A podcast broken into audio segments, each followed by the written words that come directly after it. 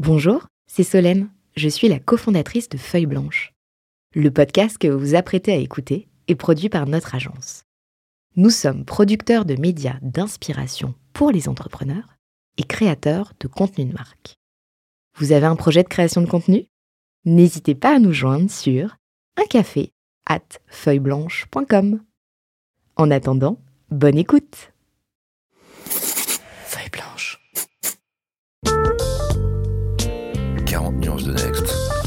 Les champions de la tech française, comme vous ne les avez jamais entendus, animés par Olivier Mathieu, Thomas Benzazon et Solène Etienne. Je démarre cet épisode sur une route accidentée. Mon fidèle co-host Olivier Mathieu bloqué et donc malheureusement absent. Mon invité Thibaut Chary, fondateur de Yes Park, en retard. Pourtant, les studios Feuilles Blanches sont en plein cœur de Paris. L'adage dit que les cordonniers sont les plus mal chaussés et peut-être vrai. T'as eu des difficultés à te garer? Eh, Écoute, je suis un mauvais exemple parce que je suis euh, un bon Parisien sans voiture. Euh, pas à l'exemple, euh, pas comme l'exemple de nos clients. Donc t'es pas un utilisateur euh, fidèle de ton propre service. Et non, non, non. Alors je te propose de lancer Beach, oh mon beach. Beach, oh. Olivier, je le disais, certes absent, mais il reste un bon élève. Euh, il n'a pas séché euh, ici euh, pour ne pas avoir fait ses devoirs. J'ai donc son incontournable introduction entre les mains. La voici. Yes Park, créé en 2014 euh, par Charles, Thibault et Guillaume. Vous avez levé 28 millions d'euros en 2022 auprès de Ring Capital, Sophie West, Founders Future, la Banque des Territoires, NEOT, Green Mobility. Euh, vous êtes spécialisé dans la location de parking longue durée pour les particuliers rentables. Non, il y a à la ligne pour les particuliers. Ensuite, point important, il y a même un emoji avec un gros point euh, d'exclamation rentable. Ça, c'est la boîte. Euh, un chiffre d'affaires de 17 millions en 2021, euh, présence en France évidemment, aux Pays-Bas et en Italie. Euh, 60 000 places euh, disponibles en 2022, dont 500 euh, électriques un objectif de 200 000 places euh, en 2025 qui était affiché au moment de la levée de fonds, dont 30 000 euh, électriques. Euh, on est bon là sur les projections? Ouais, on, on les a revus légèrement à la baisse. On va plutôt être à 100 000, ce qui est déjà très bien. C'est déjà pas mal. Euh, et ensuite, on détaillera euh, tout à l'heure évidemment la, la, structure de la boîte et, les ambitions. Euh, vous n'avez jamais levé de fonds avant ce- celle-ci. Et là, donc recharge électrique en ligne de mire, euh, 8 millions d'euros dédiés aux bornes infra. Ça, c'est pareil, c'était les chiffres à l'époque. Est-ce qu'ils sont toujours bons Ouais, ils sont toujours bons. On n'a pas tout dépensé, mais ouais, c'était ce qui était budgété. Euh, face à l'explosion euh, de la vente de véhicules électriques, il y a un boulevard, euh, une diversification B2B, B2C euh, et aussi en ligne de mire les parkings de vélos. Alors, on a une solution pour trouver une place de parking, comme ça, ça paraît simple à mettre en place, facile à expliquer, facile à comprendre, facile à pitcher. Est-ce que ça a vraiment été si simple? Ou autrement dit, Thibaut, qu'est-ce qui a été difficile? Euh, on est sur un marché de plateforme, donc il faut à la fois trouver l'offre et la demande. On fait la mise en relation entre les places de parking qui sont vides en souterrain et les clients qui cherchent à se garer. Euh, réussir à trouver l'équilibre entre les deux, c'est pas toujours facile. On a quand même une plateforme qui est un peu déséquilibrée dans le sens où ce qui est rare euh, dans les grandes villes, c'est pas tant les automobilistes, c'est surtout les, Les places, de parking. Ça, c'est un vrai travail du quotidien. Euh, parce que ces places-là, elles existent, elles sont sous des immeubles d'habitation, sous des immeubles de bureaux, elles sont là, mais il faut quand même aller les chercher.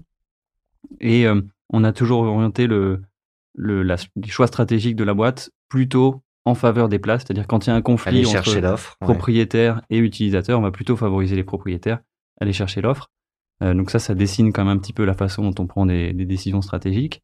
Euh, mais c'est un vrai travail du quotidien. Il faut aller les chercher. euh, voilà, à la mano, il faut les gratter. Aujourd'hui, on a à peu près 65 000 places. Il faut, c'est vraiment un travail du quotidien. Et depuis 10 ans, on lâche pas le, le morceau. Et toutes les, tous les métiers de, la boîte sont assez orientés vers ça. Même les métiers qui touchent, qui s'orientent, qui s'adressent aux automobilistes, typiquement le marketing, bossent beaucoup pour agréger cette supply, cet inventaire de places. Même si quand on arrive, parce que du coup j'ai fait mes devoirs, j'ai une place de parking, donc tu gagneras peut-être euh, une nouvelle place euh, à la fin de l'émission. Euh, pour vous être propriétaire, faut, faut, faut quand même rentrer dans le, petit menu c'est pas proposé directement dans, dans l'app. Ouais, parce que le, le, la plateforme, l'app et le, et le site web sont quand même très orientés utilisateurs. Trouver vite une place de parking. Exactement. Voilà, c'est euh, Transformer la demande en, en, en en client. client. Exactement. Euh, le- les principaux canaux d'acquisition côté propriétaire sont euh, des démarches commerciales euh, B2B classiques. En fait, on s'adresse que depuis relativement récemment à des propriétaires particuliers, comme toi ou comme moi, qui ont un parking sous leur appartement. Ça fait deux ans à peu près. Historiquement, euh, pendant huit ans, on s'est adressé à des propriétaires entreprises, à savoir des bailleurs institutionnels comme les bailleurs sociaux, des propriétaires d'immeubles de bureaux, des hôtels, donc vraiment des entreprises qui ont tout un immeuble en entier et tout le parking entier dessous. Il est probable que tu habites dans une copropriété où tu as un seul euh, appartement et une seule place de parking. Ouais. Et ça, c'est plus compliqué euh, à aller chercher. On a dû être un peu plus C'est mûr. un à un. euh, ouais, il faut. faut aller chercher. C'est une démarche qui est un peu différente, qui est plus marketing, qui est moins commerciale. Euh, donc ce segment est, est assez récent et, et représente, même si c'est en progression, encore une part assez faible de notre, euh, notre inventaire de place. C'est pour ça que le site web est vraiment tourné utilisateur Ça, et ça- beaucoup moins ça propriétaire. représente quoi en termes de pourcentage? Euh, là, sur l'acquisition de place, on va être à, à peu près euh, une quinzaine de pourcents de particuliers cette année, à peu près. Et comment on va convaincre euh, justement ceux qui ont euh, 10, 15, 200 places euh, pour vous suivre vous? Et ben justement, on y va, c'est ce que je disais à la mano, il y a beaucoup de force de conviction parce que la proposition de valeur, elle semble très séduisante euh, initialement. Euh, C'est pour ça qu'on a tout de suite euh, sauté sur l'idée. Euh, la proposition de valeur, c'est euh, toi propriétaire de place, tu as des places vides, tu vas pouvoir gagner de l'argent euh, sans rien faire. Enfin, ça semble très alléchant. Euh, Une et, fois qu'on a dit ça, et une fois qu'on a dit ça, le propriétaire tout de suite dit bah oui, oui, moi ça m'intéresse évidemment, mais quid de la sécurité? Je veux surtout pas que louer ces 10, 20, 30 places que j'ai vides, que j'ai de vide dans mon sous-sol dérange mes locataires qui sont en fait mon véritable métier. C'est vrai sur le logement, c'est encore plus vrai sur, le- sur l'immeuble de bureau. Et de surcroît, évidemment, le loyer que je vais gagner en louant une place de parking et ça va pas se faire au détriment. euh, voilà, parce qu'il est bien inférieur au loyer que je vais louer en louant, en louant enfin que je vais gagner en louant ma, ma surface de bureau. Donc j'ai un, vrai sujet là-dessus. Et ça, ça passe par euh, euh, rassurer sur qui sont nos clients, sur la maîtrise qu'on a, la maîtrise des accès, et, et tout un travail de réassurance où chaque client avec lequel ça se passe bien va pouvoir être un exemple pour le suivant. C'est pour ça qu'il y, a- il y a beaucoup de travail de conviction derrière et que c'est un vrai travail commercial. Alors comment on assure justement cette sécurité euh, Ben, on a une grosse innovation technologique qu'on appelle la Yesbox. Euh, Quand le client loue sa place en ligne sur son ordinateur ou son téléphone, dans la foulée, il a accès au parking avec son téléphone. C'est le téléphone qui ouvre la porte. Ça, c'est génial pour le client. C'est instantané, c'est automatique. C'est génial pour nous parce qu'on n'a rien à faire en fait. C'est complètement automatisé. C'est aussi génial d'un point de vue de la sécurité parce qu'on a un accès en temps réel, un, un contrôle sur les accès en temps réel. Donc on sait qui rentre, qui sort. On peut couper l'accès si la personne ne respecte pas les règles. Là où un système de badge traditionnel est un peu moins fiable, la plupart des systèmes de badge classiques, de bip pour ouvrir les portes de parking, si vous l'avez euh, et que vous le rendez pas, vous pouvez toujours rentrer dans le parking. Euh, et ça, c'est une vraie innovation technologique qu'on a. C'est facile à plugger? C'est facile à plugger, on branche un petit objet connecté. euh, sur la porte de parking, ça se fait très simplement. Ça change rien au fonctionnement habituel du parking. Et pour ça, il te faut l'accord de toute la copropriété. Et voilà, et il nous faut l'accord du la problématique Exactement. quand es avec un particulier en direct. Voilà, c'est c'est pour ça qu'on a mis beaucoup de temps avant d'adresser ce secteur, parce qu'il faut être plus mature. Et c'est d'ailleurs une approche euh, bon, commerciale différente, je, je l'ai dit, mais même une approche de la gestion des accès différente, parce que là, pour le coup, on utilise les badges du client, parce qu'on ne Ouais. pourrait pas brancher cet objet. De surcroît, ça reviendrait beaucoup trop cher pour louer juste une place.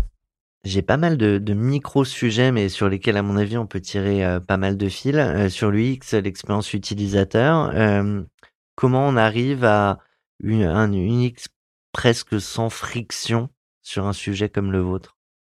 Euh, c'est un très bon point. On a, nous, on est une boîte d'ingénieurs initialement.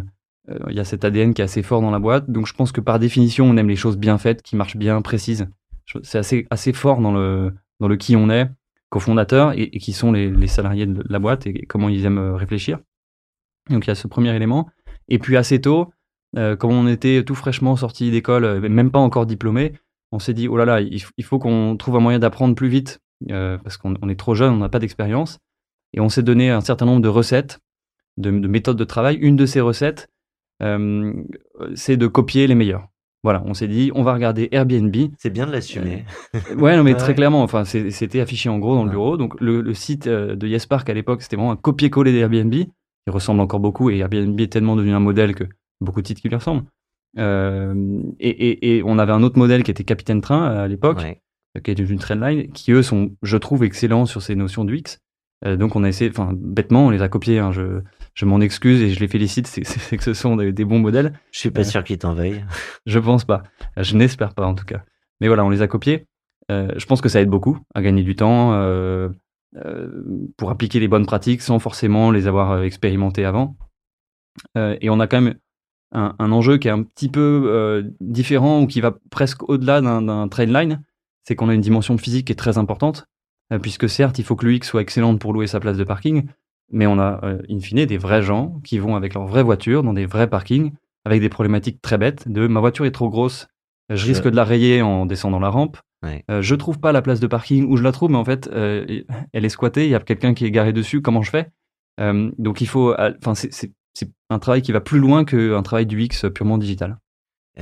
Parenthèse, tu fais quoi quand la place est prise par un, un voisin Bah, on a un premier travail, c'est de faire en sorte que ça n'arrive pas. Donc en ayant euh, à nouveau un contrôle des accès qui est précis, Ouais. en ayant une très bonne euh, interaction, relation avec le gardien de l'immeuble qui est sur place, qui lui est nos yeux et nos oreilles et, et va permettre d'éviter ça. En travaillant aussi avec le propriétaire, parce que souvent ça vient du fait que le listing des places est un petit peu erroné. euh, voilà, il y, a eu- il y a eu des erreurs euh, qui se sont accumulées au fil du temps. Donc éviter que ça arrive. Et ensuite, ce que l'on fait, c'est qu'on garde toujours un stock de places de disponibles pour pouvoir faire ch- changer la personne quand t'as place. tout un parc dispo Et exactement, voilà. Euh, copier l'UX d'un Airbnb ou d'un Captain Train, ça va jusqu'où? C'est-à-dire euh, la forme des boutons, euh, les ombres peut-être derrière, ou c'est même un peu plus large sur le menu, euh, comment on passe de euh, je vois euh, l'offre disponible à euh, la résa Euh, C'était franchement au pixel près euh, la même chose. hein, euh, Même notre On a logo. juste changé euh, le logo. ouais, non, mais même le logo était très fortement inspiré. Alors à l'époque, c'était le, le logo, le premier logo d'Airbnb qui, est- qui, voilà, qui, qui est plus d'actualité aujourd'hui. Euh, donc voilà, pixel près sur tout ce qui est UI et même dans l'UX, un petit peu dans l'intention. Euh, nous typiquement Capitaine Train, on, enfin, on avait la, la- la perception que c'était un euh, plus une app qu'un site. En tout cas, c'est comme ça qu'on le percevait. C'était peut-être erroné d'ailleurs.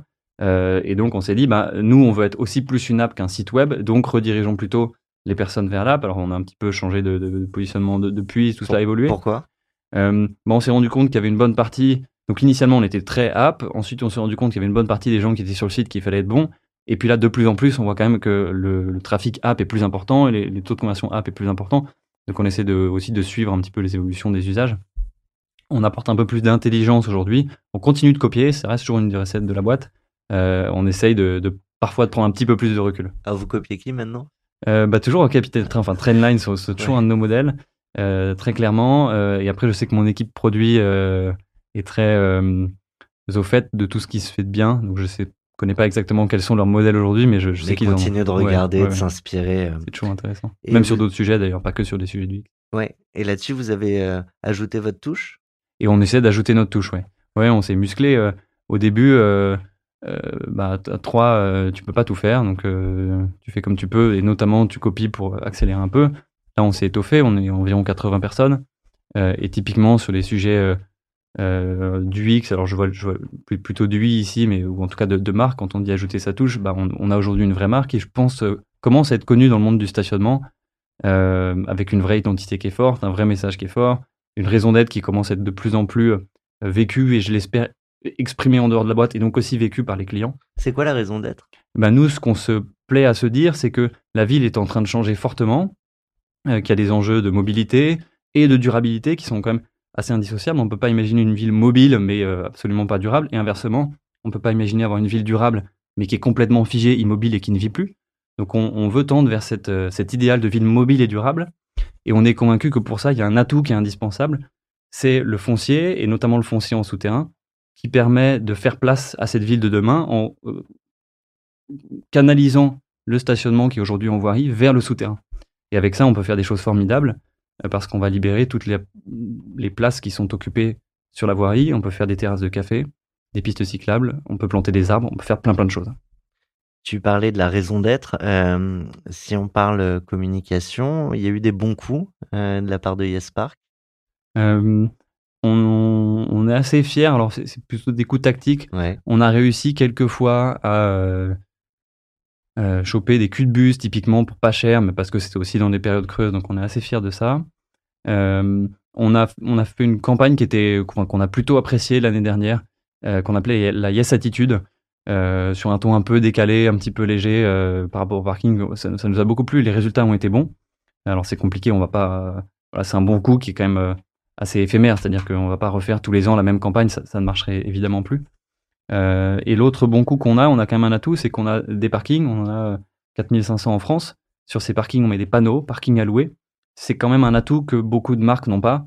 On n'a pas la possibilité d'avoir gratuitement ou quasiment gratuitement 4500 panneaux d'affichage en France euh, en temps réel, 24 heures sur 24, 365 jours par an. Donc ça, c'est quand même un, atout qui est assez intéressant pour la boîte. Si on reste sur la, communication, est-ce qu'on peut parler de la communication du dirigeant? Euh, On n'en parle pas souvent, euh, or c'est un des premiers assets en termes de visibilité de la, boîte. Est-ce que c'est des questions que vous vous posez avec ton associé? Et c'est quoi votre posture ou votre regard là-dessus? C'est une, très bonne question. On travaille évidemment dessus. Je suis là aujourd'hui, c'est un exemple euh, évident. Euh, comme je le disais, on est une entreprise d'ingénieurs. Euh, ça veut dire très pointu, je l'expliquais. Ça veut dire peut-être un peu moins de facilité à se mettre en avant, à, avoir la prise de parole facile, à avoir. Voilà, on a plutôt une, capacité, une, facilité à analyser finement les choses et peut-être moins à prendre parole, à se mettre en avant. ce qui fait qu'on est parfois un peu en lutte entre cette volonté de le faire à des fins business et, et un ADN de boîte qui, est qui va pas complètement dans ce sens-là. Je pense que les deux peuvent se réconcilier. On est une posture qui est, bah voilà, qui nous est fidèle en disant les choses qu'on pense, euh, en, revendiquant aussi ce côté euh, optimisation, euh, un peu ingénieur. Je ne veux pas dégrader le, l'importance du travail qui est fait dans la boîte, mais ce qu'on fait, c'est qu'on optimise l'usage des, places de parking. Donc il y, a ce côté un peu minutieux, rouage fin d'une machine bien huilée. je, je, pense qu'on peut avoir cette posture et communiquer en tant que dirigeant tout en étant fidèle à nos valeurs ce qui est, ce qui est quand même, euh, je pense, cette valeur, je la retrouve pas beaucoup dans les dirigeants qui communiquent beaucoup. C'est quand même quelque chose d'assez singulier. Je pense qu'on a une, ici une ligne de crête qui est, pas évidente, mais on essaie de, de rester droit dessus. C'est des discussions que vous avez eues avec ton associé. Euh, on a telle proposition média euh, qui va. il faudrait qu'on soit un peu plus visible sur LinkedIn. on dit quoi? Ouais, ouais, ouais, on les a très régulièrement. Le, qui y va, c'est plutôt moi, mais en fait, on se répartit beaucoup euh, les rôles aussi en fonction des disponibilités de chacun. Euh, et on est très raccord et, très proche sur beaucoup de choses. Donc, euh, on est quasiment interchangeable avec Charles.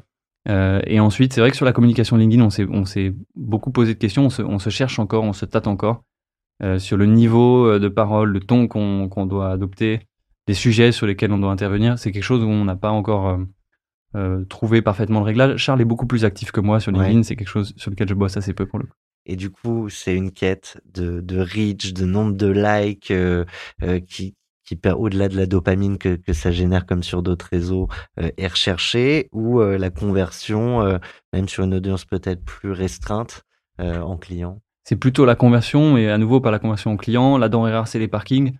donc c'est si on peut sur deux ans de LinkedIn, réussir à choper un parking de 20 places, ce sera très bien, ce sera un très bon ROI. Euh, mais ce qui fait que c'est assez difficile à mesurer parce qu'on voilà, on est sur quelque chose d'assez euh, assez ponctuel, il n'y a, pas beaucoup de volume. C'était quoi le dernier euh, sujet de, de post LinkedIn? Et Je ne sais même pas. il faudrait demander à Charles. on va regarder. tu le disais, on est des ingénieurs. Parfois, on a des boîtes qui se focus sur le produit au détriment de la vente, qui se focus sur euh, l'UX au détriment de la vente. Est-ce qu'il y a eu des, moments de, friction comme ça où il a fallu faire des choix, euh, même s'ils peuvent être difficiles? C'est jamais évident. Hein. On a euh, des exemples où on a un peu trop travaillé sur le produit, peut-être un petit peu trop. Alors c'est très bien, on a un produit qui est solide. Typiquement, à destination des propriétaires de place, on a une interface partenaire. je pense qu'elle est de très bonne qualité peut-être un petit peu trop. Peut-être que par rapport à l'utilisation, on a un petit peu trop travaillé. Alors c'est aussi un atout, hein. mais là je pense qu'on aurait pu être un petit peu plus léger. Euh, et inversement, il y, a eu des cas, euh, notamment quand on essaie de vendre, de créer de nouvelles offres, où parfois on peut se concentrer beaucoup sur le commercial. Euh, typiquement, depuis deux ans maintenant, quasiment trois ans, on a une offre de location de place avec borne de recharge. On a beaucoup poussé sur le commercial au début, un peu moins sur la dimension opérationnelle. Alors là, on est moins dans le digital, mais moins dans l'opérationnel. Ce qui fait qu'on avait un petit déséquilibre, euh, où à nouveau, il a fallu un petit peu redresser le poids du corps et être un petit peu plus, euh, mettre un petit peu plus d'effort sur l'opérationnel pour être meilleur dans les opérations, on va dire. Euh, et, du coup réduire un petit peu l'intensité sur le côté commercial. Donc c'est vraiment une, un équilibre qui n'est pas évident. permanent Si on parle recrutement, euh, on dit toujours pour réussir, faut s'entourer des meilleurs. Euh, c'est quoi euh, votre approche déjà pour aller chercher ces talents et les recruter? Euh, ça fait aussi partie des recettes de cuisine euh, euh, implicites de la boîte, d'essayer d'aller chercher les, les personnes qui vont être motivées et qui vont être bonnes dans ce qu'elles font. hein. Je pense que les deux sont importants. faut pas juste être bon, mais il faut aussi être motivé par, par la boîte. Alors aujourd'hui, à 80, on a un peu staffé ça. Euh, donc on a une DRH, un recruteur qui travaille dessus. Euh, pendant longtemps, euh, les Avoir une DRH, ça fait pas avoir des talents. ça fait pas avoir des talents. Non, non, non, cl- clairement. Et et- et il y a peut-être aussi un risque euh, qui est de se des responsabilités, de ce, de sujet-là. Et en fait, je me rends compte que euh, les gens qui sont motivés, qui vont être pris au trip par la boîte et qui du coup vont beaucoup se donner, euh, bah, ils le font aussi en partie pour les dirigeants et pour les managers, pas que, mais aussi pour ça. Et c'est pour ça qu'on essaye de rester quand même impliqué. Euh, donc ty- typiquement, Guillaume, le troisième cofondateur, euh, voit toutes les personnes en entretien en phase finale pour euh, essayer de conserver cette dimension, ce, ce- ce contact, et puis aussi valider que les personnes vont bien fitter avec l'ADN de la boîte. Il y a eu des ratés, j'imagine, comme tout le monde? Il y en a eu, il y en a eu beaucoup, ouais. Beaucoup. Ouais, ouais, ouais, je pense que c'est le lot de toutes les boîtes. On essaie d'être exigeant aussi lors du recrutement et après la- l'arrivée des, des collaborateurs. Donc parfois, malheureusement, ça ça le fait pas. Et tu as du coup, entre ces ratés et les réussites, euh, arrivé à tirer le fil de ce qui fait que ça marche ou que ça ne marche pas? Avec un, un Avec candidat? un collaborateur, ouais. Ah, c'est, c'est, si j'avais la recette magique, oh là là, qu'est-ce que j'aimerais l'avoir, je la donnerais tout de suite. Euh, non, on l'a pas, je pense qu'il y a une question de, de fit. Alors, on est historiquement assez exigeant dessus, sur, le- sur le fit culturel, euh, et hum, je pense plutôt plus exigeant que la moyenne des boîtes. Euh, et puis après, ça se traduit par quoi quand tu dis ça? Bah, euh, typiquement, le je le sens pas. euh, alors, je le sens pas, euh, pas le candidat, mais globalement, le- l'interaction est une bonne raison pour ne pas aller plus loin avec un candidat. C'est pas mal, ni pour lui, ni pour nous. Sim- simplement, il y a quelque chose d'impalpable que parfois on a du mal à rationaliser. Mais ça fait gagner du temps à tout le monde. et ça fait gagner ouais. du temps, et il vaut mieux faire ça et que le candidat trouve un bon job qui lui correspond, dans lequel il serait épanoui, que de le prendre et, et puis de devoir se séparer trois ou six mois après, clairement. Euh, Il y a les recruter et puis ensuite il y a les conserver. Ouais. Euh, on, on est dans une guerre des, des talents. Euh, Là-dessus, vous mettez quoi en place? Euh, on essaye d'être très, d'être très attentif. Euh, Globalement, je pense que euh, un des voilà, un des brins d'ADN de la boîte, c'est la bienveillance, l'attention euh, envers les collaborateurs. C'est assez. Il y a beaucoup de boîtes mots. qui le revendiquent, Ouais, mais, mais je, enfin, moi, en tout cas, je le vis personnellement. Le vis vraiment, et je sais que c'est le cas de de tous les managers dans la boîte. Euh, donc ça, je pense que ça aide à conserver, y compris dans des situations de désaccord ou des situations plus difficiles. Ça permet quand même d'avancer et de franchir ça, euh, très clairement. On essaye euh, d'avoir une politique salariale qui est bonne, sans dire qu'on est une boîte qui surpaye. C'est c'est pas le cas. On est une boîte qui paye, voilà, dans les dans les standards du marché. Simplement, il se trouve que parce que le contexte économique est pas très bon, on est on est, je pense, une boîte qui arrive à augmenter ses salariés euh, plus que la moyenne euh, aujourd'hui. Euh, ça, ça fait partie des sujets. Et puis, on travaille aussi beaucoup sur la raison d'être. On se rend compte, moi le premier, que bah, pour être motivé, il faut savoir pourquoi on bosse. Il y a le pour qui on bosse, les dirigeants, les managers, je l'ai évoqué, mais aussi le pourquoi on bosse, à quoi ça sert. Parler de transformation de la ville, c'est un peu plus puissant que la- juste la pure location de, de bah places de ouais, parking. ouais, ouais, ça, Ouais. enfin, moi je sens que ça me prend beaucoup plus Ouais. au trip. Euh, et C'est historique, ce, ce ressenti que, votre solution participe à cette révolution ou ça s'est fait au fil de l'eau euh, Euh, c'est historique. Simplement, on ne l'a formalisé que très récemment. C'est-à-dire que euh, euh, historiquement, on savait bien qu'il y avait un rôle. On, dis- on discute depuis longtemps avec la mairie de Paris, évidemment, euh, sur ces sujets de stationnement, et on sentait bien qu'on était aligné avec la vision qu'ils avaient de la ville. Euh, mais le formaliser, être capable d'expliquer pourquoi c'est bien, euh, de comprendre aussi les limites du modèle et de les assumer. On a une vraie limite, c'est que certes, on va supprimer le stationnement, enfin on aide à supprimer le stationnement en voirie, donc on va permettre de faire à nouveau plein de choses. C'est quand même aujourd'hui 150 km de voirie euh, qu'on a libéré grâce à tous les utilisateurs qui se garent en sous-sol. Donc c'est beaucoup, quoi. hein. Ce que, ce que tu es en train de dire, c'est qu'il y avait à peu près l'équivalent de 150 000 kilomètres, t'as dit hein? 150 km. 150, pardon. Ouais, ouais. Ça fait beaucoup, 150 000. Bientôt 150 000. Mais, mais 150 kilomètres de voirie qui étaient simplement non utilisés. C'était des places qui existaient. Alors, si elles étaient utilisées, on a grosso modo, si je fais simple, un peu, plus, on a 35 000 clients. Ouais. Ces clients, avant de se garer chez nous, en souterrain, se garaient sur la voirie. ok. Et donc avant, c'était 35 000 voitures. Et ça, ça fait mis bout à bout, ça fait à peu près 150 km qui avant se garaient donc sur la voirie, Ouais. qui maintenant se garent en souterrain. Mais avant, sur ces places de souterrain, c'est-à-dire qu'elles étaient vides Ah bah là, elles étaient vides en souterrain. Ouais, non, non, là, elles étaient ouais. vides. Ouais, ouais, complètement. Et pourquoi? Parce que euh, La flemme, pas de solution Bah, pas de solution, ouais, c'est- pas évident quand on. Le métier d'un propriétaire immobilier, c'est de louer ses logements ou ses bureaux. C'est ça le, le driver du quotidien, le focus. S'il reste 10 places vides dans un parking, c'est pas dramatique, c'est c'est pas le focus. Et ben, on sait que quand c'est pas le focus, euh, on laisse souvent les choses de côté. C'est ça. hein. À quel moment vous dites avec tes deux associés, euh, en fait, il y a un boulevard, enfin en tout cas il y a un parking euh, avec euh, beaucoup de disponibilité, il faut qu'on y aille? Euh, assez tôt. Alors, au début, l'idée était assez instinctive. Euh, on, sait- on sent bien, on sait bien parce qu'on l'a vu une ou deux fois euh, qu'il y a des places vides en sous-sol, mais c'était très instinctif. Euh, la première chose qu'on a faite, c'est qu'on nous sommes allés voir des propriétaires de parking et tous nous ont dit ah oui, moi j'ai des places vides, j'aimerais bien les louer, je sais pas faire parce que c'est pas mon sujet. Euh, et là, on a senti qu'il y avait, il y avait vraiment quelque chose à faire. Il n'y avait pas que de la demande, mais il y avait un vrai inventaire et de la profondeur dans la, dans la supply, on appelait ça, donc dans l'inventaire de parking. T'as pas un storytelling ou une place de parking, t'as sauvé la vie? Euh, non, non, non, je, je pense qu'il y en a, il faudrait qu'on cherche. euh. Si euh, on parle orga, savoir-être, posture du, du dirigeant, euh, sur ce métier de dirigeant que tu exerces, sur quoi tu as dû travailler pour devenir meilleur? Euh, sur la délégation, notamment. Je sais que c'est quelque chose sur le- qui n'est pas forcément instinctif. donc j'essaye de donner le plus de pouvoir possible et de responsabilité à mes collaborateurs. Quand on décide de le faire, ça pose quelles questions Bah, c'est faire confiance, lâcher prise. Euh, et, et- et à la rigueur, ça, c'est pas, moi, à titre personnel, ce avec quoi j'ai le plus de mal. Euh, la grosse difficulté, c'est qu'on a l'impression de plus produire. Enfin, en tout cas, moi, c'est la principale difficulté que j'ai. Je sors d'une journée, je me dis, mais j'ai rien fait. Alors qu'en fait, si, euh, parce que j'ai- aidé euh, 10 personnes à, à À avancer. solutionner leurs problèmes Et- ouais, ouais. Exactement. Et, j'ai donné la direction. Enfin, voilà, j'ai fait plein de choses en fait, mais j'ai rien fait. Moi, personnellement, j'ai rien réalisé presque concrètement avec mes mains. Ça, c'est, ça, c'est quelque chose avec lequel je me bats encore. C'est difficile. Vous en parlez avec euh, tes associés? Ouais, bien sûr. euh, je sais que Charles a aussi le même, euh, le même questionnement. Parfois, on se dit exactement ça. On se dit, mais en fait, qu'est-ce qu'on a fait? Euh, Parce que c'est assez impalpable et, et parce que c'est les autres qui le font ensuite. Et en tant qu'ingénieur, vous avez identifié des, des KPI pour euh, dire que si finalement vous avez quand même fait quelque chose? Bah, j'aimerais bien, ça me rassurait. Le KPI, c'est ce qu'on fait le, le BP et le budget. hein, Ouais. et globalement, on tient les objectifs. Ça- donc ça- reste les bons C'est qu'in marqueurs, fine, ouais, ouais. Ça, ça marche plutôt bien. On parle beaucoup d'IA. À quel point aujourd'hui l'IA est utilisée ou pas, ou peu, ou beaucoup dans vos solutions? C'est quelque chose qui m'intrigue, l'IA.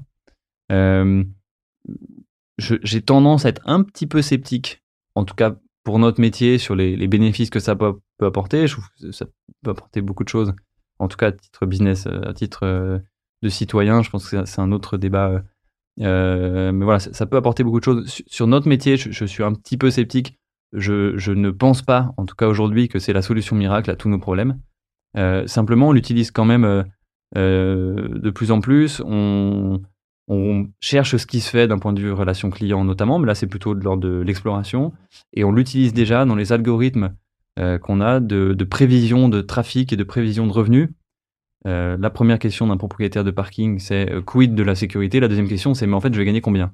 Et ça, il faut qu'on puisse lui apporter une réponse qui va être la plus solide possible. Et ça, on l'a tout de suite dès la création du compte, Euh, voire même avant. Ouais, on, a- donne une estimation, effectivement, et ensuite, euh, on- quand le, le client, enfin le futur client, le futur propriétaire, pardon, euh, rentre en contact avec le commercial, là, on peut lui faire une estimation qui est encore plus précise, qui est basée sur les 4500 places, les 4500 parkings, pardon, qu'on a en France, qui vont nous permettre de dire, OK, un parking qui est situé à tel endroit, dans tel type de ville, à tel prix, on va le louer à ce rythme-là, et donc ça va vous permettre de gagner de temps.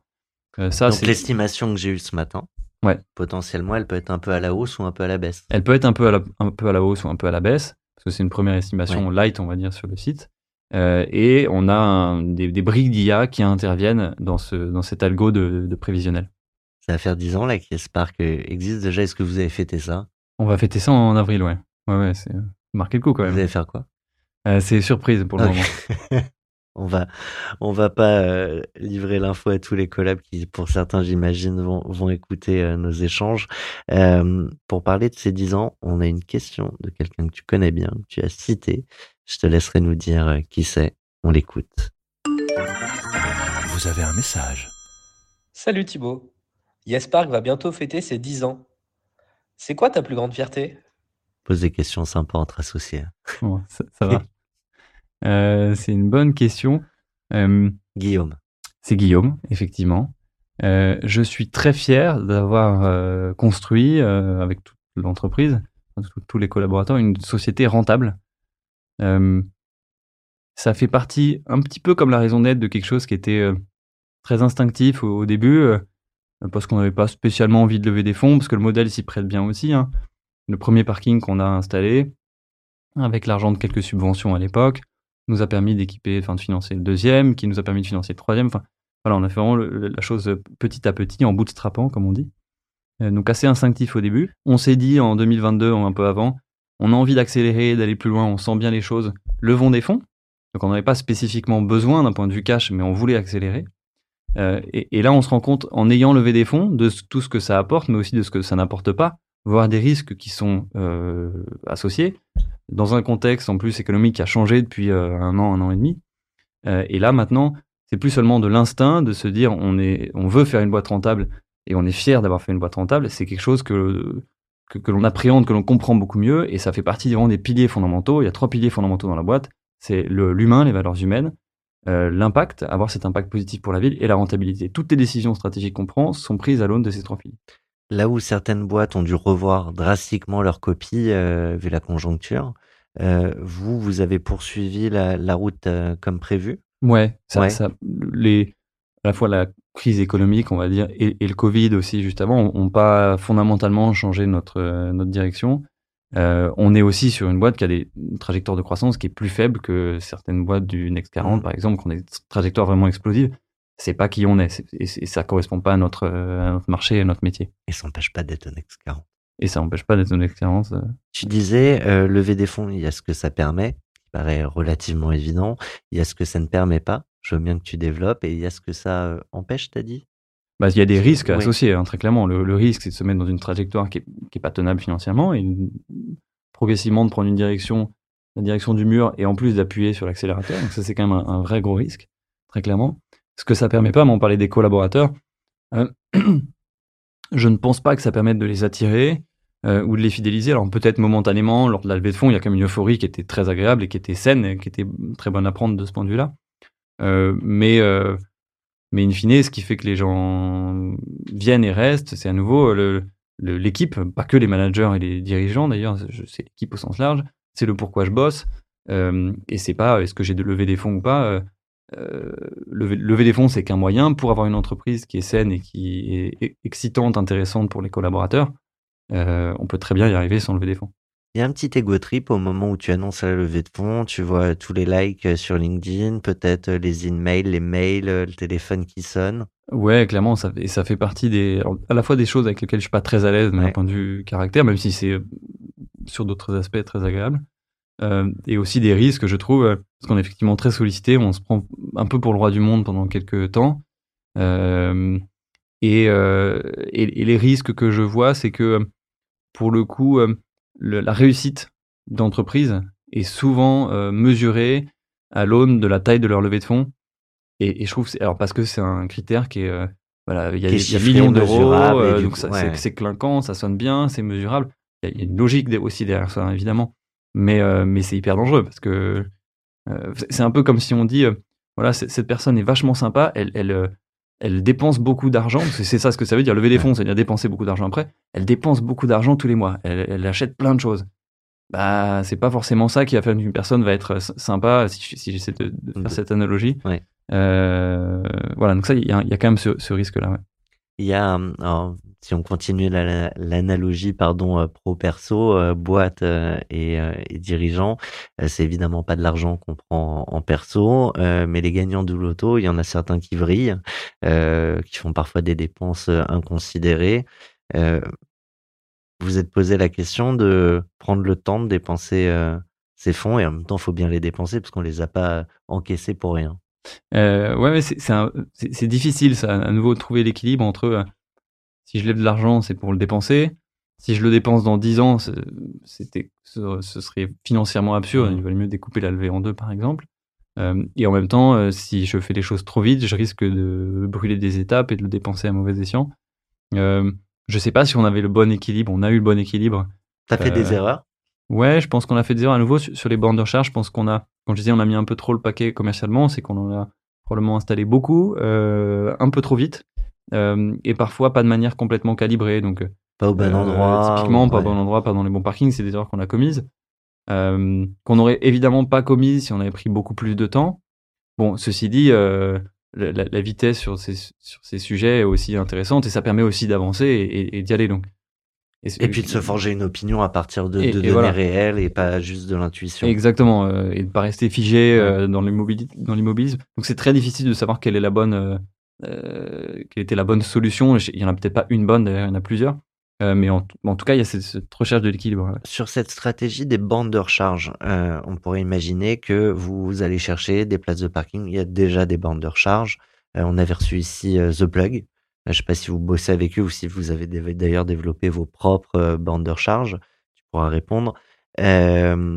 Euh, mais sur la, la- la stratégie, c'est-à-dire que c'est un investissement que vous faites en posant des bandes de recharge avant d'avoir la demande. Ouais, tout à fait. Donc ce qui est, ce qui est une sorte de pari. Alors Ouais. on essaye de, Vous auriez faire pu attendre d'avoir la demande. Et euh, je sais pas combien de temps ça prend pour installer, mais euh, si ça prend une semaine, tu peux attendre d'avoir un, un go et un client Ouais. en face. Alors malheureusement, ça, ça prend plutôt 6-9 mois qu'une semaine.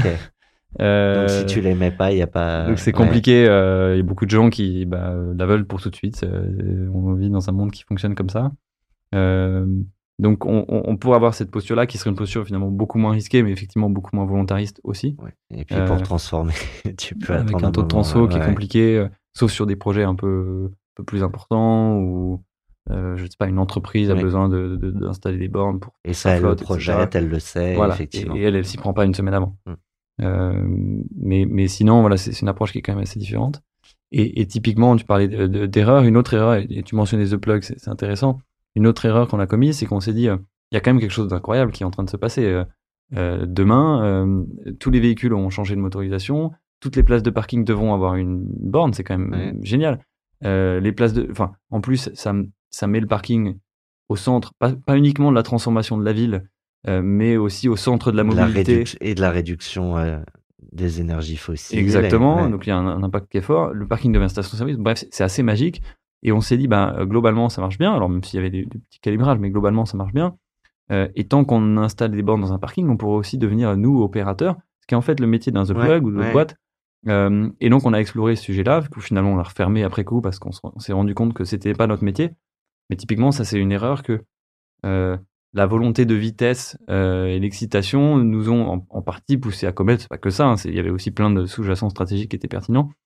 Euh, mais voilà, on a pu faire, on, on a fait aussi des erreurs stratégiques à ce niveau-là. Et du coup, ces recharges, euh, vous les faites, ces bornes, pardon, vous les faites avec euh, quelqu'un? On les fait installer par des installateurs ou par des opérateurs du marché. Voilà, on considère que c'est pas notre métier. Nous, notre métier, c'est de sourcer les, les places, sourcer la demande et de faire en, deux, en, en sorte que les deux matchent. Euh, donc typiquement, si une voiture électrique, il faut que la place match. Mhm. C'est là où on a un rôle à jouer, mais on n'est pas l'opérateur borne au sens technique du terme. Et du coup, euh, vous décalez l'investissement côté opérateur? Euh, alors ça, c'est des discussions qu'on a avec eux. Id- idéalement, oui. euh, eux, eux aimeraient le décaler aussi chez nous, bien entendu. Tu évoquais euh, il y a quelques instants euh, la, la levée de fonds. euh, Enfin, on l'évoquait tous les deux. On a une question de notre partenaire Madines pour toi, en la personne d'Étienne Portet, un des deux cofondateurs.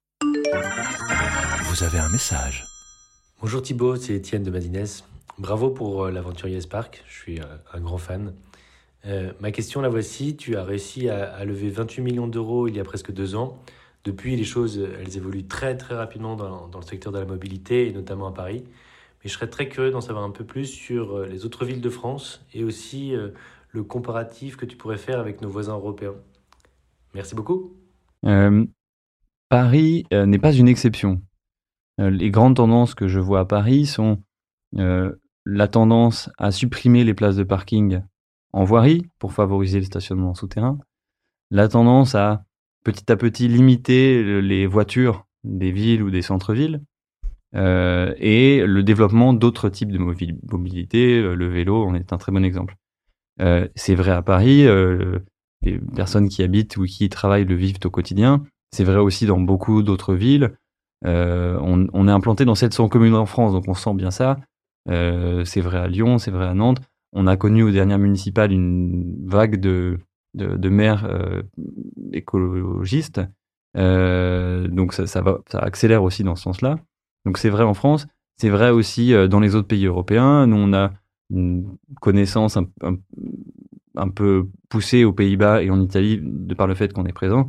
Aux Pays-Bas, c'est évidemment quelque chose qui, est très axé. Si on pense au vélo, ils, sont d'ailleurs bien en avance sur nous. Je sais qu'en Belgique, c'est aussi un des objectifs de la ville de Bruxelles est de réduire le nombre de places de stationnement en voirie. On peut penser à Londres et au, péage qu'il y a pour accéder au, cœur de la ville. Donc c'est vraiment euh, trois tendances qui, je trouve, euh, en tout cas dans les exemples que j'ai, se retrouvent. Et c'est plutôt bien pour le business, ça veut dire qu'on a quelque chose de relativement euh, réplicable d'une ville à l'autre. Et alors justement, euh, le projet de déploiement euh, YesPark euh, en Europe, c'est ça donne quoi? C'est extrêmement intéressant. et pour parler sans langue de bois, c'est assez mitigé dans le sens où il y a du bien, il y a du moins bien. Ce qui est bien, c'est qu'on voit qu'on arrive à le faire. Aux Pays-Bas, ça tourne. En Italie, ça tourne. C'est quand même. Il n'y a, pas, beaucoup de boîtes qui savent avoir des opérations dans plusieurs pays. Et ça, c'est extrêmement bien. On voit aussi qu'il y a, la- il y a quand, on- quand je dis on arrive à le faire, c'est d'un point de vue opérationnel, mais Mmh. On voit qu'il y a de l'offre, il y a des parkings qui sont vides, on voit qu'il y a de, la demande, il y a des utilisateurs, des qui cherchent à se garer. Ça aussi, c'est super. Euh, le, un peu moins bien, c'est qu'on se rend compte que quand même, on est sur un marché qui est assez local. Euh, il faut discuter avec le propriétaire euh, de parking. Ce propriétaire, il est parisien, si je pense à Paris. Il est éventuellement français, national. Il y a des bailleurs qui, sont, qui ont une empreinte nationale. Les propriétaires sont rarement internationaux. C'est un petit peu vrai dans l'immobilier de bureau. Il y a des banques qui ont des, des, des immeubles dans plusieurs capitales européennes ou plusieurs grandes villes européennes, mais c'est globalement pas la norme. Et ça impose quoi cette dimension locale? Bah, ça veut dire qu'il faut euh, ce travail de fourmi, d'aller chercher les places une par une dont je parlais au début. Bah, il faut le faire dans chaque pays et dans chaque ville. C'est pas, pas qu'une question de pays, c'est plutôt une question de ville en fait. Euh, Donc quand tu ouvres une ville, tu as une équipe sur place? alors, on a une équipe euh, euh, dans le pays et pas sur place. Eux, on fait quand même beaucoup de ventes à distance, ils se déplacent un petit peu. Elle est dans le pays plutôt pour des questions de, culture, de facilité, plutôt des questions RH, euh, moins pour des questions opérationnelles et commerciales. Pour le coup, les équipes d'opération sont, centralisées euh, en France. Euh, donc, donc, il faut quand même avoir cette démarche très, très locale. Le marché est très local. Tant et si bien qu'aujourd'hui, on, se focalise énormément sur le marché français. On met le développement international, ce soit aux Pays-Bas, ça fait déjà quelques temps, ou en Italie, en pause. Alors, les parkings continuent à tourner, on continue à avoir des opérations, mais on n'a a plus de démarche commerciale. euh, Exactement. Euh, et on concentre l'investissement sur le marché français pour être, euh, enfin, conforter notre place de leader sur ce marché et accepter qu'on n'est pas, on n'est pas les meilleurs en Italie, même si les, les affaires continuent de tourner. Tu dis leader, c'est dire qu'il y a des concurrents. C'est quoi le, le paysage concurrentiel déjà en France? On, on a euh, trois sociétés, qui, enfin, dont nous, qui exerçons ce, métier de parking partagé, de valorisation des parkings initialement vacants. Euh, globalement, les, différences se font surtout en matière d'usage euh, que- sont faites ces places de parking. Nous, on est très fort, très focalisé sur de la location longue durée. Je vais louer une place près de chez moi pour un mois ou plus. On a une, une autre société française qui va plutôt être focalisée sur des stationnements de quelques heures ou quelques jours, euh, et une autre société qui va être très focalisée voyage proche des gares et des aéroports. Donc chacun a trouvé quand même son positionnement en matière d'usage, et ça fait aussi que les propriétaires de parking sont un petit peu différents parce que près des hôtels, typiquement, près des aéroports, on va avoir plus d'hôtels. Euh, dans les, les zones résidentielles comme les nôtres, on a plutôt des, des bailleurs résidentiels. Donc ça, ça a aussi cet impact en matière de, de propriétaires. Vous parlez en- entre concurrents? On se parle, ouais, on essaie de maintenir des canaux de communication euh, ouverts et de se donner Bah, des C'est un nouvelles. téléphone euh, rouge. euh, Ouais, il y a le téléphone rouge en, en cas de besoin, mais sinon, c'est de se voir une fois par an à peu près pour Ouais. euh, euh, se donner des nouvelles, savoir à peu près où on va. Alors, c'est toujours un petit peu un, un exercice un peu délicat parce qu'on a envie d'en d'en savoir sans trop en dire, d'en dire, mais pas trop non plus. Enfin, voilà, c'est. Mais, mais je pense que c'est important euh, et, et je suis assez convaincu que demain, c'est- ces trois concurrents euh, dont nous faisons partie, demain, auraient euh, sens à travailler ensemble. Très clairement, on fait le même métier, même s'il y a des différences. On pense acquisition. On pense acquisition notamment, il y a une partie de, cette- de l'argent qu'on a levé qui, qui peut être utilisé qui pour peut être ça. dédié euh, à ça. ça ferait, ça ferait du sens. Ouais, ouais, ça ferait du sens, bien sûr. On a ce format dont je te parlais avant de lancer Cash Out où dans 80% des cas, on connaît déjà d'avant Ouais. ceux qui nous ont racheté Ouais. ou ceux qu'on va racheter. Euh, D'où l'intérêt aussi de d'aller faire un tour, de se parler, euh, de- d'entretenir le lien. À date, il n'y a pas eu d'acquisition. Non, alors si euh, une petite société euh, bordelaise, à l'époque, c'était il y a déjà plusieurs années, qui s'appelait Parking Facile, euh, qui faisait le même métier que nous sur une échelle plus petite qu'on a acheté. Bon, c'est relativement mineur en termes de montant et de, de difficulté d'intégration, mais on, on peut dire qu'on l'a déjà fait une fois. Si ça s'est bien passé, Et ça s'est bien passé. ouais. ouais. pas toujours simple de Non, racheter une boîte. non, non. Voilà, Ouais. je pense que le, j'ai, le sentiment, sans connaître le sujet de, de très près, que plus l'entreprise est, plus, est petite par rapport à, la- à l'acheteur, plus, plus l'intégration est facile. Là, on- on- il y avait effectivement un, un bel écart de taille, donc c'était relativement simple. Je sais pas si tu connais Wilfried Granier de, de Superprof qu'on avait euh, reçu avec Olivier à ce micro il y a, il y a quelques semaines, mois. Lui rachète boîte sur boîte et son seul, son seul point d'entrée, son seul critère pour acheter une boîte, c'est euh, euh, les bases de données. Euh, si demain vous devez faire une acquisition, vous allez chercher quoi? Les, les, les places de parking, euh, une marque potentiellement, euh, une ouverture sur certaines villes ou sur certaines zones. C'est quoi le, le euh, la reprise idéale Bah, d'abord, les places de parking. Ouais. Il y aura plein d'autres avantages, évidemment, mais c'est d'abord les places de parking. À nouveau, euh, euh, on est sur un métier où la denrée rare et l'offre, c'est une offre qui est limitée physiquement, hein, pour de vrai. Euh, donc, c'est la première chose qu'on va regarder. Ouais. Si on parle du secteur et de votre métier, c'est quoi les menaces auxquelles vous faites face qui pourraient mettre un coup d'arrêt à, à la trajectoire que vous avez aujourd'hui? Ben, on est assez soumis au, assez lié au destin des villes. Euh, pour l'instant, on est plutôt dans un contexte qui est bon depuis 10 ans, je pense au moins pour les 10 prochaines années, comme je le disais, de diminution euh, des places en voirie, donc d'augmentation de la pression en stationnement, c'est-à-dire que les prix augmentent, c'est-à-dire que les, places sont de plus en plus rares, de plus en plus demandées. Donc globalement, le contexte est bon. On pourrait se projeter et se dire, bah, peut-être, oui, oui euh, certes, à, moyen terme, c'est bien, mais euh, dans 10 ans, dans 20 ans, dans 30 ans, en fait, euh, il y aura plus de voitures, tous les centres-villes seront piétons, euh, les quelques voitures qu'il y aura seront opérées par Uber et, et Google, donc euh, il n'y aura plus besoin de parking, elles tourneront 24 heures sur 24 euh, parce qu'elles seront autonomes. Euh, quelle est la place de YesPark dans tout ça Euh, Donc là, potentiellement, on voit une menace, alors on essaie de, de l'anticiper au, au mieux. Moi, je vois ça plutôt comme une opportunité, et c'est pour ça notamment qu'on travaille euh, sur deux axes principaux. Un axe qui sont les nouvelles mobilités. Quelles solutions euh, mes parkings vont permettre d'apporter à des utilisateurs de vélos, de trottinettes, euh, de véhicules électriques, par exemple, d'une nouvelle mobilité, et aussi la relation avec les pros. Euh, demain, quand Google va opérer toutes les voitures qui circuleront en France, ben moi, je vais être le partenaire de Google pour être sa base arrière, pour effectivement charger ses véhicules, euh, les nettoyer, faire des réparations, absorber des creux de demande, etc. Aller jusque-là. Et bosser sur les périphéries des villes, Euh, c'est une réflexion? bah, Il y, a, il y, a deux- y a deux enjeux. Il y a un enjeu de stationnement assez Ouais. classique euh, et il y a un autre enjeu, c'est un enjeu de parking relais, on appelle Ouais. ça. hein, J'arrive dans une grande ville, je laisse ma voiture au port de cette ville. Là, clairement, euh, c'est quelque chose sur lequel on n'est pas aujourd'hui très implanté. Je, pense que la France, en général, n'est pas extrêmement... euh, fait pas partie des meilleurs élèves en Europe, euh, en tout cas de ce que je connais euh, sur ce, sur ce volet-là. C'est un axe de travail très clairement dans, dans, le dessin des villes de demain. Les véhicules s'arrêteront aux portes des villes à nouveau hein, dans 10, 20, 30 ans. Et donc, il faudra être capable d'absorber cette demande et, et de gérer le flux. Tu le disais, votre destin est intimement lié à celui des villes et donc aussi euh, aux politiques qui y sont menées. Est-ce que euh, votre sujet est pleinement apolitique ou en fonction euh, des couleurs des partis, il y a plus ou moins d'opportunités ou au contraire de, de menaces? Bah oui, ça, on est soumis aux directions stratégiques des villes et donc à la couleur politique des- Ouais. de ses dirigeants. À nouveau, hein, c'est pour caricaturer, c'est est-ce que je suis pro voiture ou anti voiture Étonnamment, pour une boîte euh, des voitures, on aime plutôt bien les dirigeants anti voiture euh, euh, parce que bah, ça facilite un petit peu le business. Bon, globalement, comme je le disais, je sens quand même que quelle que soit la couleur politique du dirigeant, c'est une trajectoire qui est adoptée par, toutes les communes en France, ou presque. Donc ça change pas non plus fondamentalement la tendance. Une vie est faite de mille premières fois. C'est euh, la même chose pour les dirigeants. Je te propose de répondre à toutes mes questions en mode euh, Question rapide, réponse en partie rapide.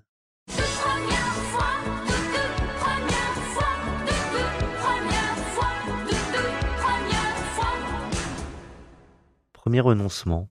Je pense à, ce renoncement dont on a parlé tout à l'heure de, de de plus faire des choses, au sens euh, fabriquer des choses, mais de penser des choses et de discuter de ces choses avec des gens qui les feront. J'ai dit première, mais on peut aussi faire les dernières. La dernière nuit blanche. Euh, bah, cette nuit, mon fils est Ah, malade. c'est- perso là. Ouais, c'est perso. là. Euh, premier travestissement entre ce que tu veux être et ce que. J'ai en tête euh, une, une photo qui me revient d'un concours de pitch, mais on était vraiment au tout début de la boîte, euh, où je suis vraiment pas à son avantage. Et, c'est cette image qui me revient quand tu me poses cette question, euh, où là j'étais vraiment en difficulté. Euh, C'était vraiment euh, adopter la peau d'un autre. Je Pour, ne sais pour que- l'exercice ou pour le contenu même de ce qu'il fallait dire et ce que tu pensais qu'il fallait montrer? Non, plutôt pour l'exercice et la posture. Donc là, j'ai- voilà, j'avais vraiment mis mon, mon costume de, de, de, de porte-parole, on va dire, de d'homme de presse presque, et ce qui est un costume avec lequel je suis moins à l'aise instinctivement. Vous avez lancé en 2014 à l'époque. euh, je me rappelle, les, les pitchs étaient assez euh, disparates. Il y avait vraiment de tout. Euh, J'ai l'impression qu'aujourd'hui, ils sont quand même relativement plus normés. Euh, T'as appris à, pitcher. Tu t'es pareil inspiré un peu comme pour l'UX d'autres pitchs pour raconter l'aventurier Spark. Je pense que je suis toujours assez perfectible en matière de pitch, on va dire. Euh, et on s'est inspiré, ouais, pour, pour le coup, on a suivi un, un- un cours de, de communication pour essayer de structurer les discours. le- et ça va du pitch de une minute à un speech de une heure. Dernier doute. Bah, typiquement, on parlait des places pour les vélos euh, tout à l'heure. Euh, c'est pas évident parce que on sent qu'il y a un, un enjeu pour la ville de demain qui est fort. Simplement, on voit aussi que d'un point de vue rentabilité, on n'est pas là. Et à mon sens, aucun acteur n'a trouvé la rentabilité sur ce créneau, euh, que ce soit des startups ou des institutionnels du stationnement. Euh, donc, donc ça pose quand même pas mal de questions, surtout quand je dis euh, tout à l'heure, on a trois piliers qui sont indissociables, qui sont les valeurs humaines, l'impact Et la euh, renta. Et la rentabilité. Et là, on voit qu'il y a quelque chose qu'on n'arrive pas encore à réconcilier. Qui peut l'être, selon toi? Je pense qu'il peut l'être. euh, et après, on, essaie, on essaie de faire les choses rationnellement, de manière assez raisonnée. Euh, mais il y a encore du travail pour, euh, pour le faire, euh, voilà, pour trouver l'équation parfaite. Premier rituel. Euh, c'est un rituel qu'on a depuis euh, presque le premier jour de la boîte. Ça s'appelle le bœuf. C'est le mercredi midi. C'est toutes les semaines. Toute la boîte se réunit. Alors au début c'était trois personnes, maintenant c'est 80. Et chacun présente ses avancées. C'est libre, c'est pas c'est pas coordonné, c'est pas prévu. Cha- chacun parle de ce qu'il veut parler pour que euh, l'information circule bien dans la boîte. T'appelles ça le bœuf Le bœuf, ouais. Alors moi je suis pas musicien, musical, mais ouais. exactement. Ça vient de de ce concept de Quelque jazz, d'improvisation. improvisé. euh, Exactement. et on peut avoir 80 personnes qui prennent la parole à tour de rôle. Alors maintenant, on, on time quand Ouais, même. C'est une heure max. ça peut être long. Donc chacun le fait un peu au feeling, mais mais ça prend à pitcher, à être euh, voilà. hein. Mais on dit Ouais. pas euh, c'est max X slide ou attends attends, il y a déjà trop de monde, il y a personne qui centralise ce sujet-là.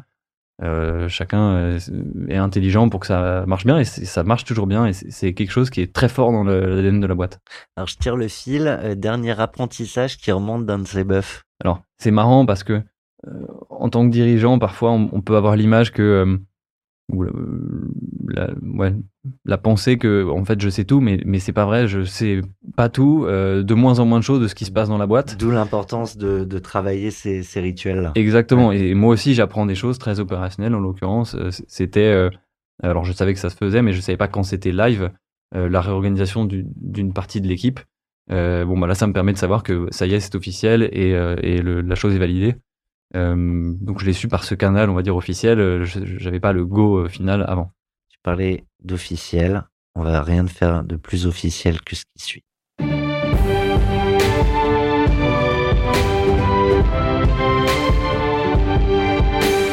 Parce que c'est notre projet Je précise qu'on tourne un jour euh, après euh, la grande allocution devant la presse du, du président. C'était euh, deux heures et quart. Donc euh, on va faire un peu plus court et je vais te demander de te focaliser sur une promesse euh, de, de campagne. Euh, moi, président, je vais supprimer la publicité sur des écrans télé de France, notamment dans les transports en commun. Oui, pas à la télé. Pas à la télé, c'est l'étape d'après, mais là, là, je pense que Ce serait peut-être un peu trop ambitieux comme programme. Non, je- moi je Pourquoi? prends, je prends beaucoup le métro et c'est quelque chose qui, euh, à titre personnel, euh, me fait mal au crâne. Euh, quand on a 10 écrans de chaque côté qui en plus projettent la même image, honnêtement, je sais pas comment on, on peut. on- Enfin, moi, je, je n'y arrive pas. J'ai vraiment l'impression, en plus, euh, qu'on me prend pour quelqu'un de pas extrêmement intelligent, pour être poli. Enfin, je trouve ça extrêmement abrutissant. C'est le problème du support ou le problème des communicants? C'est une bonne question. Les, les deux bossent ensemble, malheureusement, mais euh, le, support fait qu'on a des, formats bah, qui sont euh, très, très agressifs, très percutants. Enfin, c'est aussi pour ça que ça marche et que c'est utilisé. hein. Mais je trouve ça abrutissant. Euh, moi, ça me pose question, même si c'est évidemment un détail, mais quand on parle de transition écologique, d'avoir des télés allumées toute la journée, pleine balle, ah, ça me gêne. Et, de surcroît, alors ça c'est une conviction très personnelle, je je suis pas économiste et je suis sûr qu'il y a des gens qui, qui, qui, qui me contrediront et qui connaîtront mieux le sujet, mais j'ai tendance à croire qu'on est dans un pays euh, riche, développé, euh, et qu'au bout d'un moment, quand on augmente euh, le PIB et la richesse d'un pays, ben, on fait croître le bonheur collectif ou de chaque individu jusqu'à un certain point où tous les désagréments que ça cause font que le bonheur collectif va redescendre. Et quand on parle de transition écologique et qu'on voit les problèmes que ça pose et les morts, on parle pas des morts, mais en fait il y a des morts derrière qu'on a du mal à quantifier, etc. Mais il y a des gens qui meurent pour ça. Ben là, je pense qu'on a, nous, on a dépassé ce point-là de richesse et qu'on pourrait vivre dans un pays un peu moins riche euh, et, être un peu plus heureux. Et là, j'ai l'impression que ces écrans nous poussent à aller encore plus loin vers plus de consommation, plus de richesse. Et en fait, euh, ben, ne rendent pas, in fine, les gens heureux, mais ont plutôt tendance à les rendre malheureux. Et ça, complètement à leur insu. Évidemment, euh, quand j'achète un produit suite à cette pub, j'ai génial sur le coup, je suis content. quoi. Et on va voir à quel point tu es heureux, à quel point tu travailles à ton bonheur tout de suite. Allez, relaxez-vous. Et maintenant, on parle de vous Thibaut, tu peux t'allonger, c'est le moment euh, perso, euh, presque un peu psy. Je vais commencer par cette question. Euh, Qu'est-ce qui te rend heureux? Euh, Il y a bon, plein de choses. Il y a deux choses qui me rendent. euh, trois choses qui me rendent fondamentalement heureux, mais c'est un espèce de. C'est assez indescriptible. Il y a une première chose, c'est quand je rentre le soir et que mon fils, qui a trois ans, me, saute dans les bras en disant Papa Et ça, c'est. Génial. C'est. on fait pas mieux. Euh, L'autre chose, c'est très lié à mes enfants, euh, c'est quand euh, on dessine, on fait des coloriages et, et, et qu'on, moi j'aime bien concevoir des choses et qu'on dit ah tiens viens on va fabriquer une fusée. Alors on regarde qu'est-ce qu'il y a dans la maison, donc on prend un tube de c'est de, de, sopalin, ouais. euh, les, les, pro- les- Ouais. comment s'appelle les pas les protéines, les vitamines, et puis qu'on fabrique une fusée comme ça. Et quand je vois mon fils après, Pardon, euh, alors là c'est mon côté pas ingénieur, mais tu arrives à faire une fusée qui s'envole avec Ah, ça? elle s'envole pas, non, tu voilà. fais- Après c'est papa qui pense Voilà. la fusée. qui- il faut, Je Mais- sais pas. Hein. mais c'est- ça, ça, Je t'aurais demandé un, tuto euh, voilà. do it yourself. euh. Et, et, et je vois mon fils qui après euh, se fait des délires tout seul en disant ouais je vais construire ça alors il ramasse des trucs et il construit. L'autre jour il a construit un piège à guêpe euh, je sais pas où il a vu ça. Il a dit je mets de la colle sur la feuille comme ça la guêpe quand elle va venir euh, bon il a fait son piège à guêpe et, et je trouve ça génial.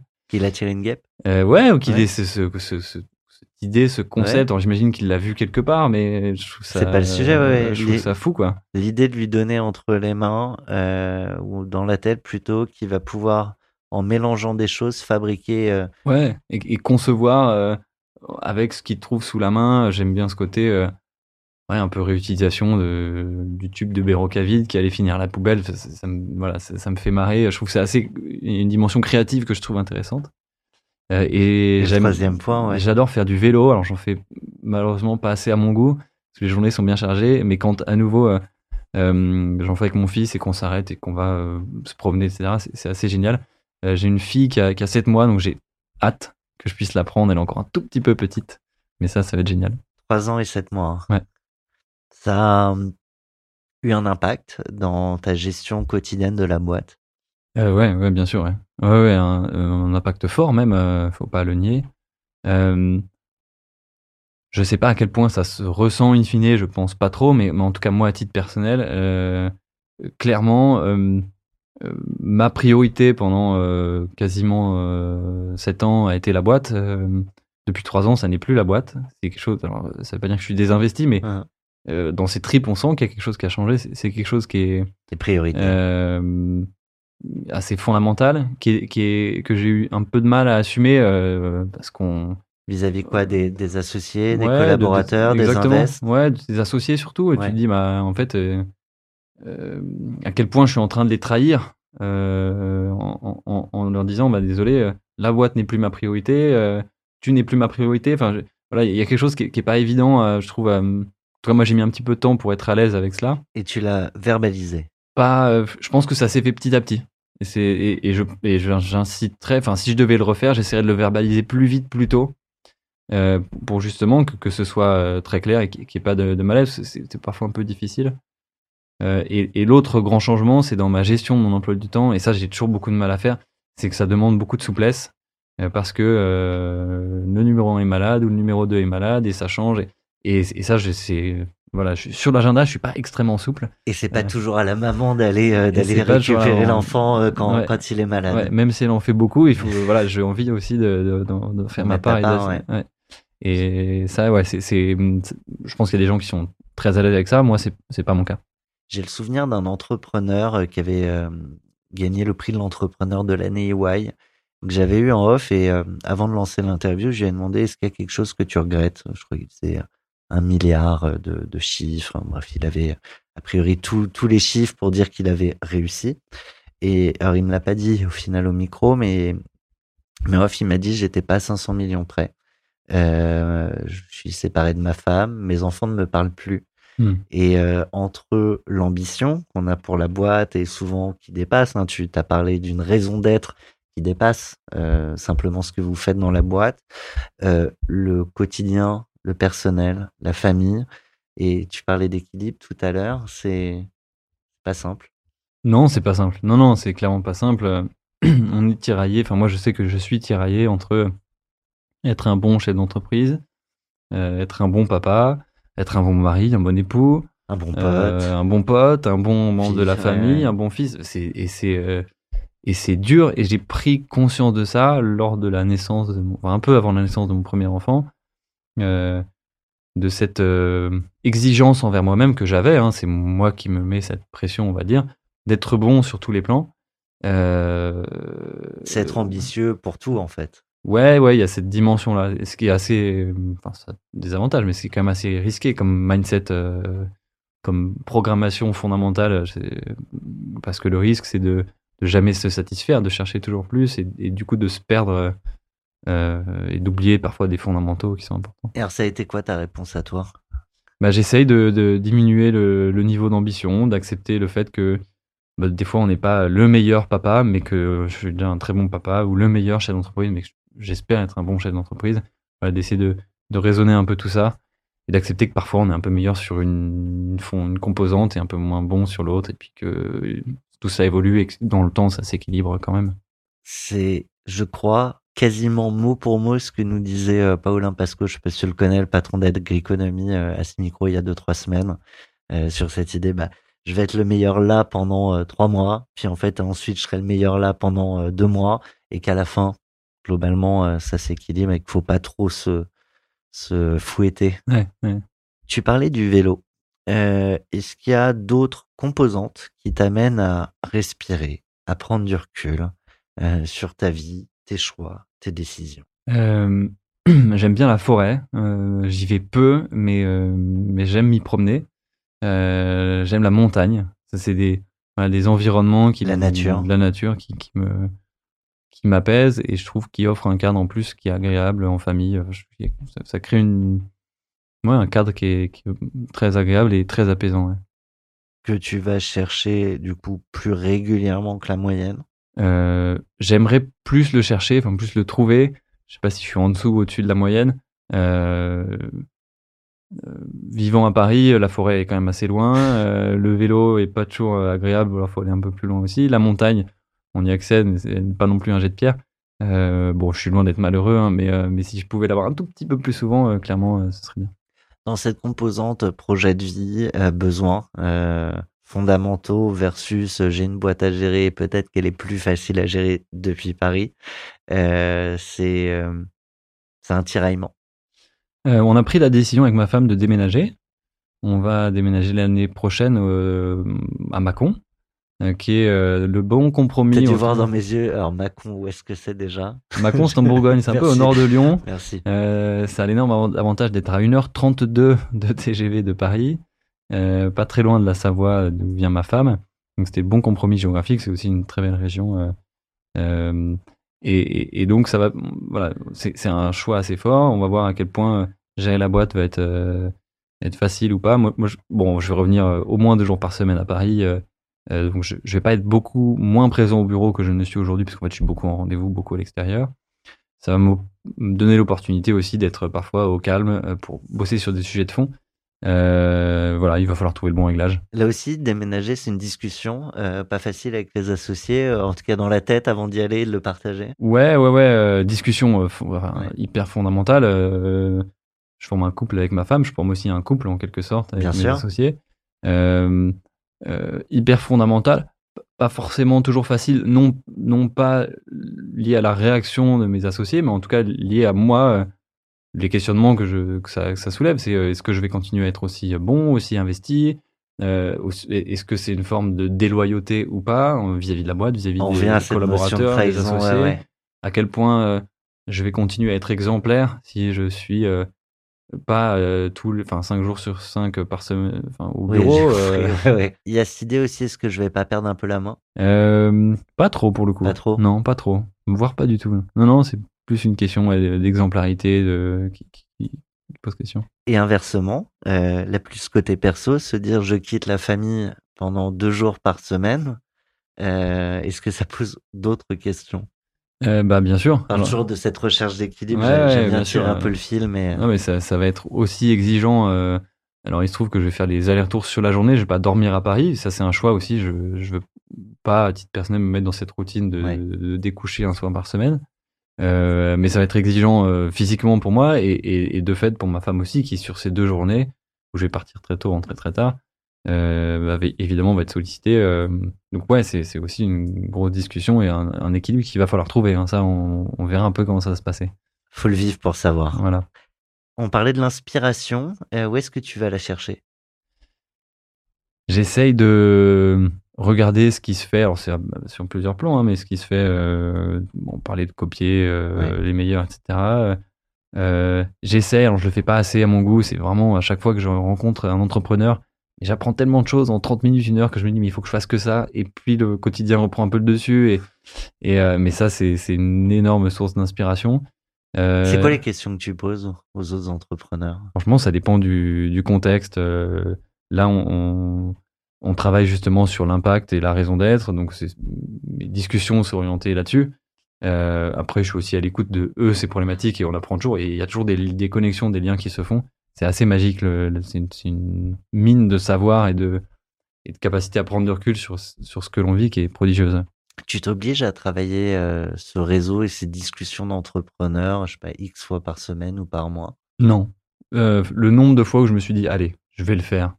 Tous les vendredis, je contacte quelqu'un et en fait, je le fais jamais. Je pense qu'il y a une question de, aussi de naturel ici. Donc, à chaque fois que je vois quelqu'un, je, je trouve ça tellement bien, tellement enrichissant. Mais, euh, j'arrive pas à me donner cette, euh, à tenir cette routine. Waouh Sans transition. C'est le moment de la claque, Thibaut. Très long, il y a très longtemps, au tout début de la boîte, euh, on parlait des objets connectés qu'on branche sur les portes pour ouvrir les, les parkings tout à l'heure. Euh, Aujourd'hui, euh, ces objets connectés, on les achète sur étagère, ils fonctionnent bien. Au tout début, euh, c'était euh, un, un de nos collaborateurs qui s'appelait Maxime, qui les soudait. Euh, il adorait l'électronique, donc il les soudait, il les fabriquait lui-même. On était encore hébergé à l'école des mines, dans le sous-sol de l'école. Enfin, c'était vraiment les tout débuts de la boîte. Et donc, on allait brancher ces, ces objets connectés. Euh, ça marchait pas trop. ça marchait pas trop.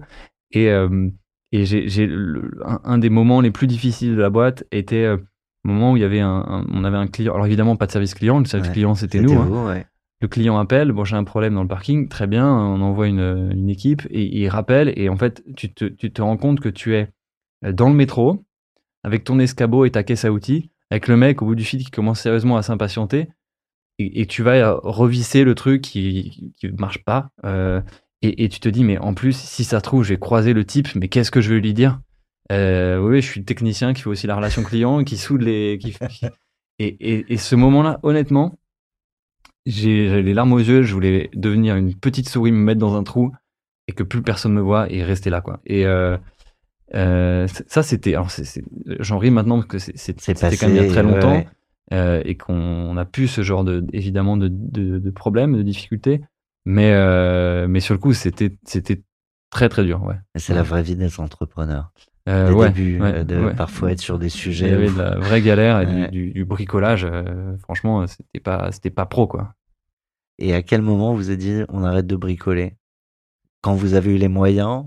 Ça s'est fait petit à petit. Ouais. On a senti que là il y avait un problème sur sur l'ouverture des portes. On a trouvé une autre solution.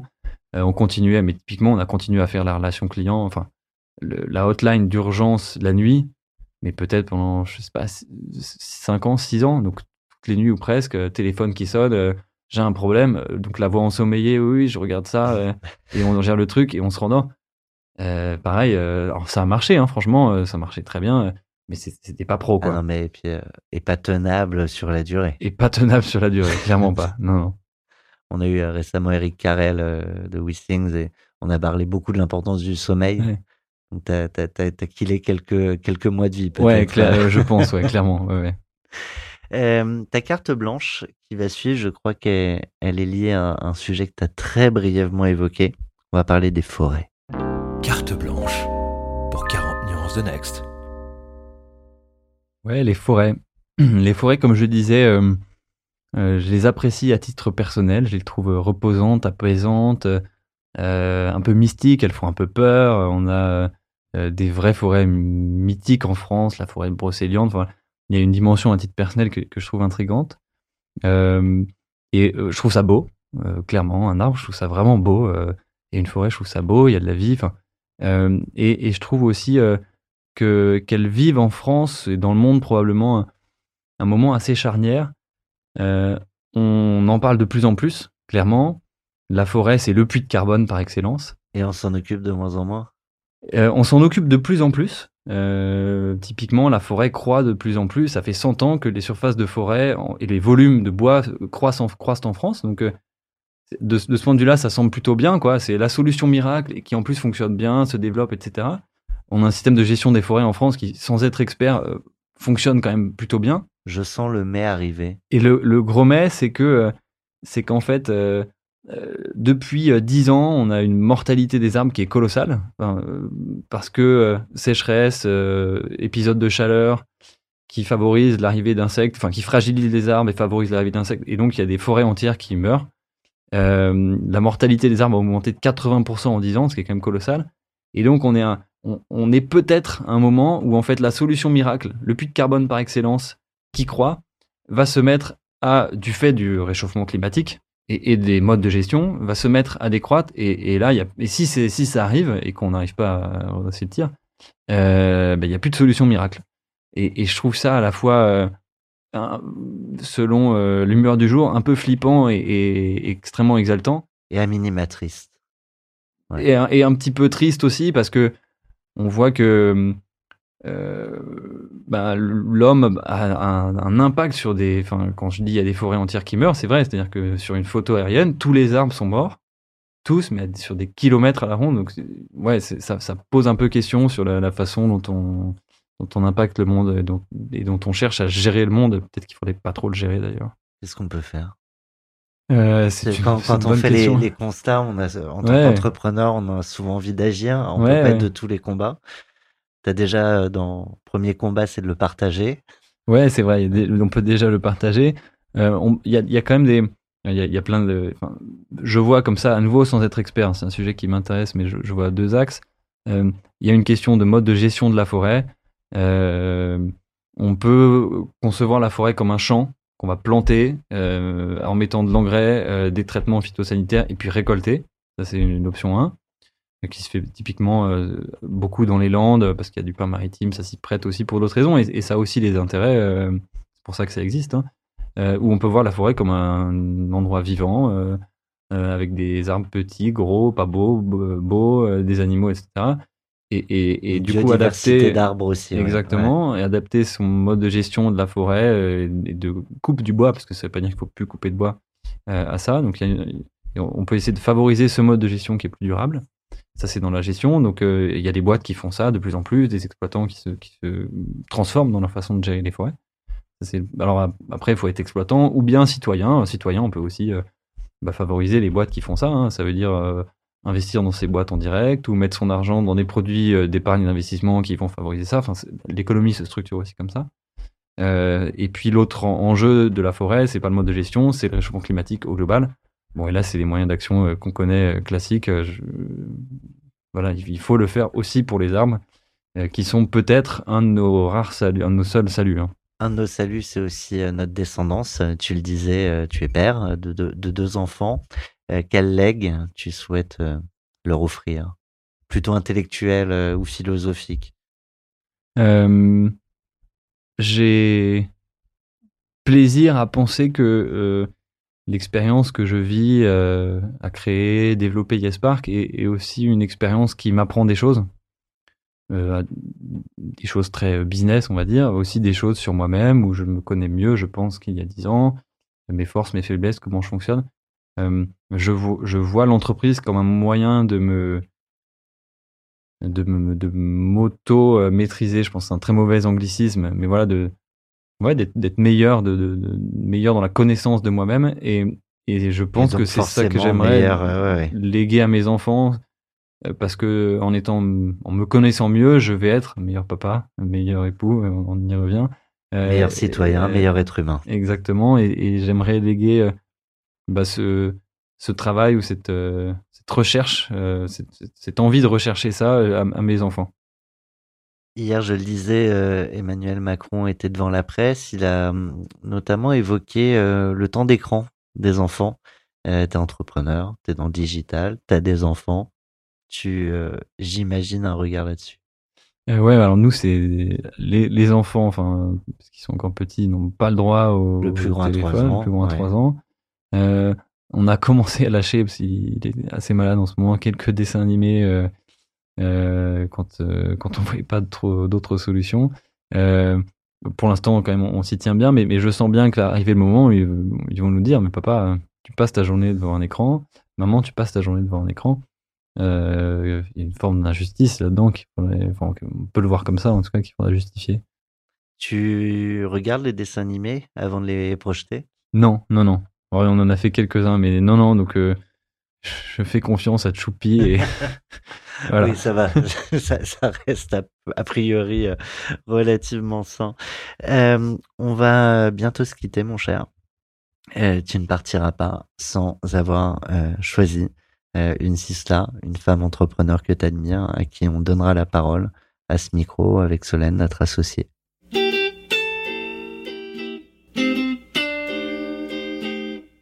Euh, moi, j'ai euh, fait la connaissance récemment de Anaïs Preto, qui a cofondé Live Mentor, euh, qui est une structure qui va former, euh, accompagner des, personnes dans le, leur volonté de devenir entrepreneur, notamment via du mentorat.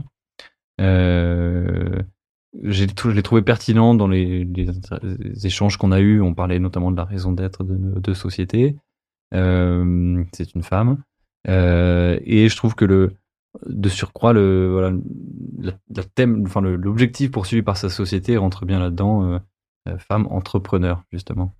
Qu'est-ce que tu aimerais lui demander? Je te propose même directement de t'adresser à elle et on fera comme pour les questions que tu, tu étais proche. D'ailleurs, j'espère que je n'en ai pas oublié. Je vais refaire un check avant de te quitter euh, et je vois que j'en ai oublié une, mais on va rester, euh, on va rester sur elle. Quelle question tu souhaites lui poser? Anaïs, tu, tu sembles être une dirigeante qui a de la vision pour ton entreprise.